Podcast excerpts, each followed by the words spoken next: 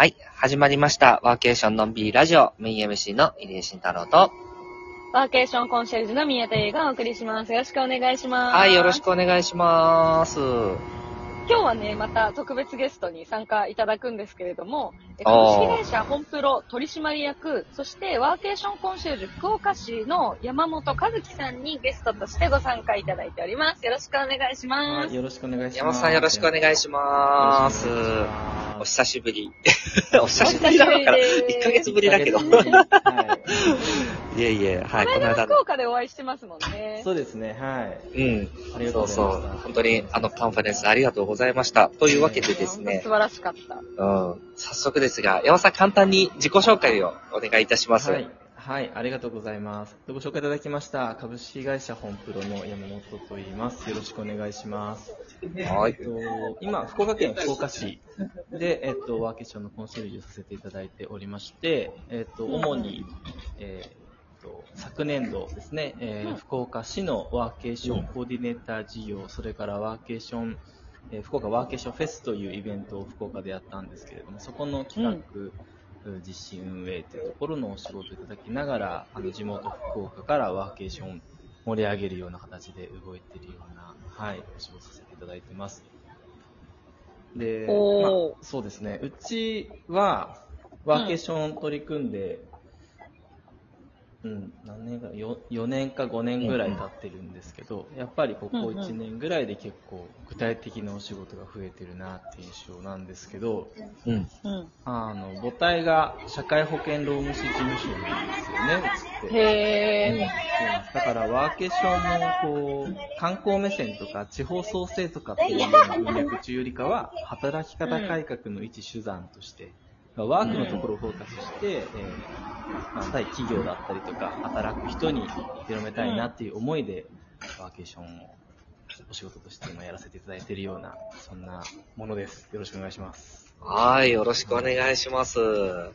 え、ちなみになんですけど、これ毎回聞いてるんですけど、ええ入江さんと山本さんの慣れ初めというか、出会い慣れ初め私、よく聞きますよね。どうやって繋がったのかなっていうの慣れ初めは、慣れ初めはなんだ、コチさんからかなそうそうそううん九州はコチさんから入るイメージが。そうですねあ、そうですね。確かにそうかもしれないですね。それこそ、あの、多分2年前のうん。今ぐらいの時期に、うん。あの、福岡市のそのワーケーションを、まあ、受け入れ側として、うん。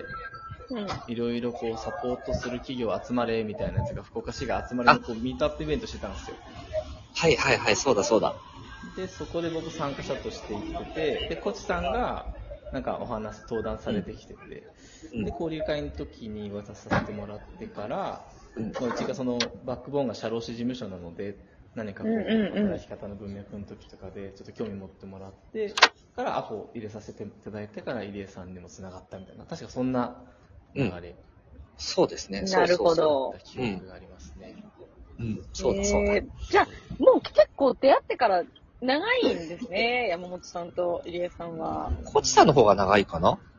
うん。長いかな、そうだね。そうね。コチさんの方が長いかな。うんうん僕はこの間ね、あの、福岡の時ってずっとウェブで話してるのに初めましてやったから。そうです、そうです。なんだ。そうそうそう。リアルは初めて。オンラインではめっちゃ話してるけど、みたいな。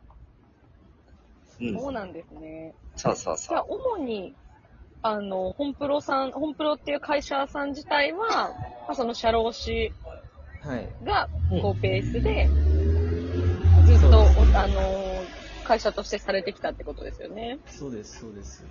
でもやっぱり、あの、だ本当はベースがそっちなので、あの、B2B でワーケーションを、こう、あの、知ってもらって、例えば会社の制度にしてもらうみたいな、そんなところが、まあ僕らの一番目指してるところではあるんですけど、うんとは言ってもやっぱりまだ、こと福岡の企業もそうですし、九州圏内の企業がワーケーションとか、まあ、なんならテレワークとかもそこまでがっつり入れれてる企業ってそんなに少ないので、うんやっぱり企業の需要ってあんまりまだまだかなっていう印象なんですよね。うんだけど、はい。受け入れサイドの自治体はやっぱりね、どこもホットなので、今のうちに僕らは自治体さんといろいろ会話させていただきながら、その自治体もそれぞれあのワーケーションの誘致目的って微妙に違ったりとかするので、うん。そこと会話しながら、例えば3年後、5年後、企業がそういったところに本格的に乗り出したときに、じゃあお宅のそのワーケーションの実施の目的だったら、あのここの自治体はの誘致目的とマッチするからいいんじゃないっていうのを広く、まあ、福福岡でめ福岡をメインでやってるんですけど、九州、沖縄県内で広くこう全体コーディネートできたら、なんか、より良くなるかな、みたいなところで今動いて、うん。なので結構自治体さんと会話しながらやってるような、そんなうん感じですね、今の段階としては。うんうんそうですね。だから、あれですよね。山本さんと、あの、お話しながら福岡のことを聞くときもあれば、あの、福岡のその地域としてのワーケーションどんなのって聞くこともあれば、福岡の会社さんってどうなのって聞くこともあったりとか、それの流れで、そうそう、それこそ大分の別府市さんとかもそうですけど、なんかね、み日向さんとか、いろいろその九州の、ね、盛り上がってる地域をご紹介したりとかっていうところで、本当になんか、あの、少しずつオール九州みたいな感じにちょっとなってきてるのが僕も楽しいなっていうのを日々見ながら、あれしてますね。うーん、そうなんだ。うん。そうそう。だから、自治体さんとどうしてもお仕事すると、そこの自治体へのこう人の流れみたいなところのお仕事にはなるんですけど、うん。言ってもワーケーションする側って、多分皆さんもそうですし、僕もそうですけど、こう今年じゃあ福岡市に行ったら、ままた来年も福岡市に、まあ来たらそれはね、受け入れ側としてはリピーターで来てくれると嬉しいんですけど、うんうん。でもみんないろんなとこ行きたいじゃないですか。他行こうってなりますよね、そうそう的には。ら、そうだ、そうんそういった面では、九州っていう一応、世界で37番目に大きい島があるので、そこプラットフォームで、なんか、極力、なんだろうな、あの、毎年九州にワーケーションに行くみたいな、そんなこう循環になったら、一応フィールドとしてはいいよね、うんうんみたいな、ちょっとそんな、確かに。はい、思想を持ちながらやってますね、九州。さあ、でも関西のエリアに住んでる入江さんからしたら、九州ってそんなに遠いイメージじゃないですよね。そうですね。あの、まあ、他の地域と距離感で言うと、関東から見た関西と距離感ってほぼ一緒なんですよ。ああ、なるほどね。そうわかりやすい。そうそうそう。富山から見た東京と距離感ってほぼ、あ新幹線2時間半とかな、あ、もうちょっと遠いかな。もうちょっと遠いぐらいなんですけど、うんうんうん。2時間半ぐらいのイメージがあるのと、あとはやっぱりその九州全土っていうのが、あれですよね、か京阪神から見ると鹿児島まで新幹線行けちゃうから、心的距離は東北とか北関東と比較するとかなり近いですよね。そうですよね。で、宮崎大分も船あるし。それがすごい羨ましいなと思っていて、うん。うんやっぱりその、北陸に住んでる人たちからすると、まだまだこう手の届かない楽しそうな場所っていうイメージがやっぱ、憧れの地っていうイメージがやっぱすごい強いので、うん。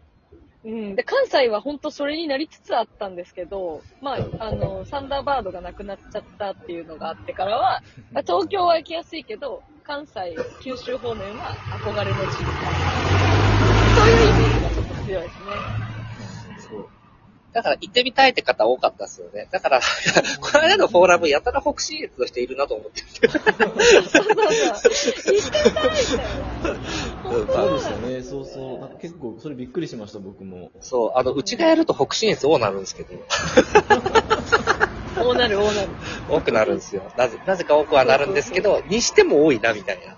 多かった多かった。やっぱそれだけみんな福岡に憧れを持ってるんですよ。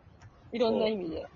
うん。ね、まあ、やっぱ九州の中での一番ね、こう、リーディング、うんなんだろうな、ま、まあ、リードしてる街だし、交通のアクセスも九州の中で一番なので、あの、うん福岡に来て、福岡でワーケーションも多いですけど、そこからまた、あの、飛行機で、大体ですね、どんぐらいだろう、30分とか45分あったら、鹿児島行けちゃったり、宮崎とか行けちゃったりとかするんですよね。確かに。いいアクセス。飛んじゃえば、九州は、あの、1時間以内でいろんなところ 行けちゃいますんで、ううん。ん。確かに。あの、あれ最近やってますよね。その、どこだっけ？あの、西鉄かな？西鉄さんが九州一周のあの高速バス乗り放題みたいな。あー、なんか、そうです。ちょっと、すいません。詳しく知ってないですけど、そうそうやり出してますね。だってやるでしょうなんか一周したり北部九州だけでぐるぐる回れるっていうのがあったりとか。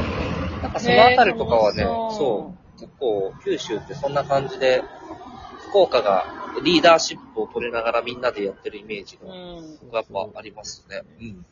あとやっぱりその、ワーカー、ノマドワーカーの人に支持されてるイメージが。